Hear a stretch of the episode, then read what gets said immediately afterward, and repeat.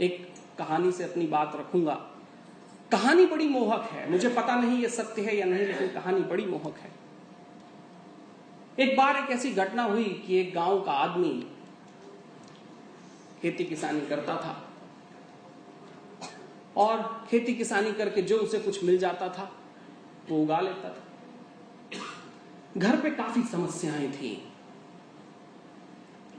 न पत्नी को उचित कपड़े मिल पाते थे न बच्चों को पूरा भोजन। एक दिन उसके मन में ख्याल आता है, क्यों ना मैं पास वाले जंगल में चला जाऊँ? और उस जंगल से कुछ कंदमूल इकट्ठे कर लूँ, कुछ बीज इकट्ठे कर लूँ, कुछ फल फूल इकट्ठे कर लूँ।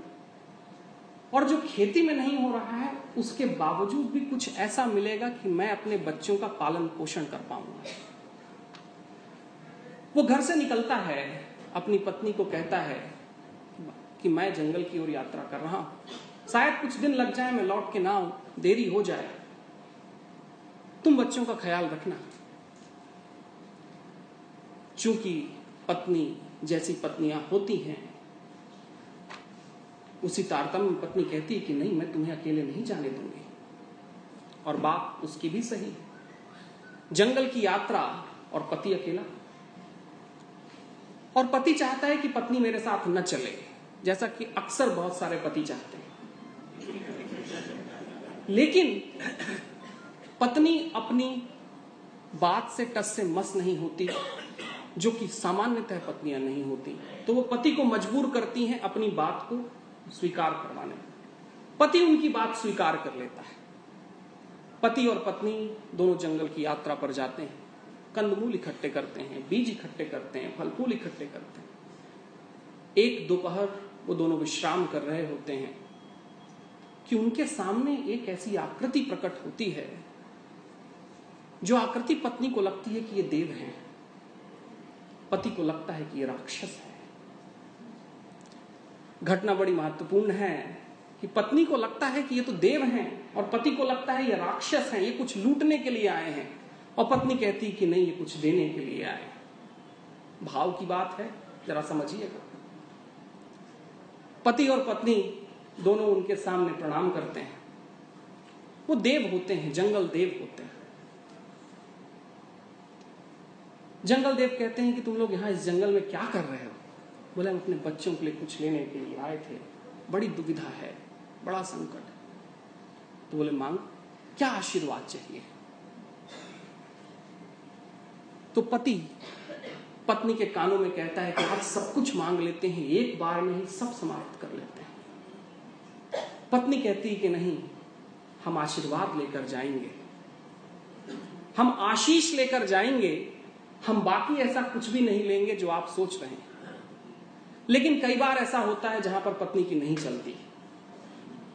वहाँ पर पत्नी की नहीं चलती और पति जंगल देव से आशीष मांग लेता है धन और संपदा का।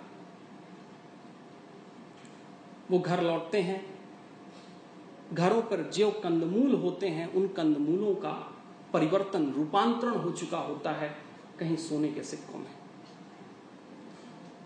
अब उन सोने के सिक्कों को देखकर किसान बड़ा परेशान हो जाता है। किसान कहता है कि अब इसकी रखवाली के लिए मुझे चार लोग लगाने पड़ेंगे।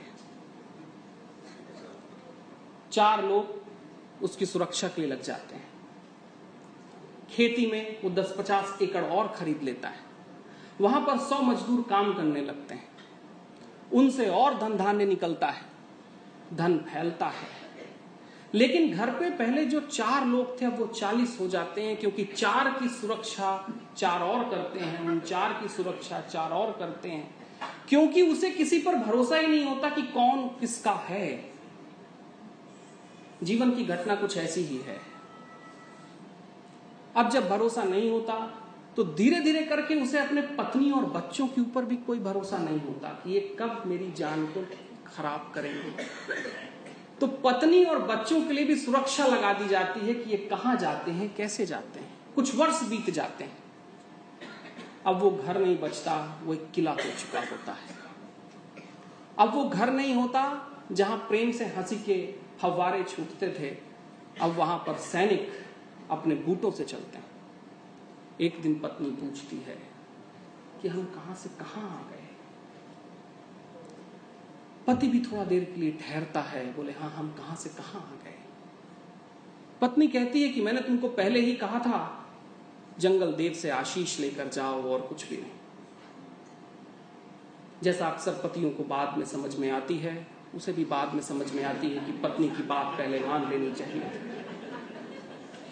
दोनों वापस जंगल की ओर यात्रा करते हैं, देव के सामने खड़े होते हैं और पत्नी देव से एक सवाल करती है, वही सवाल मैं आप सबसे भी करना चाहता वो कृषक की पत्नी देव से सवाल करती कि, देव, हम तो आपसे जीवन का पुण्य लेकर जाने वाले थे और आपने हमें जीवन का अपराध दे दिया। ऐसी भूल हमसे हुई क्यों? हमने क्या गलती की?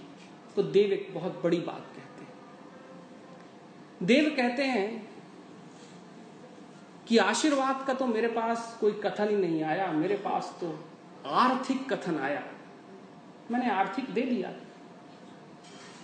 अब अर्थ के कर्म को और अर्थ के मूल को जो नहीं जानता वो जीवन को अपराध में बदल लेता है।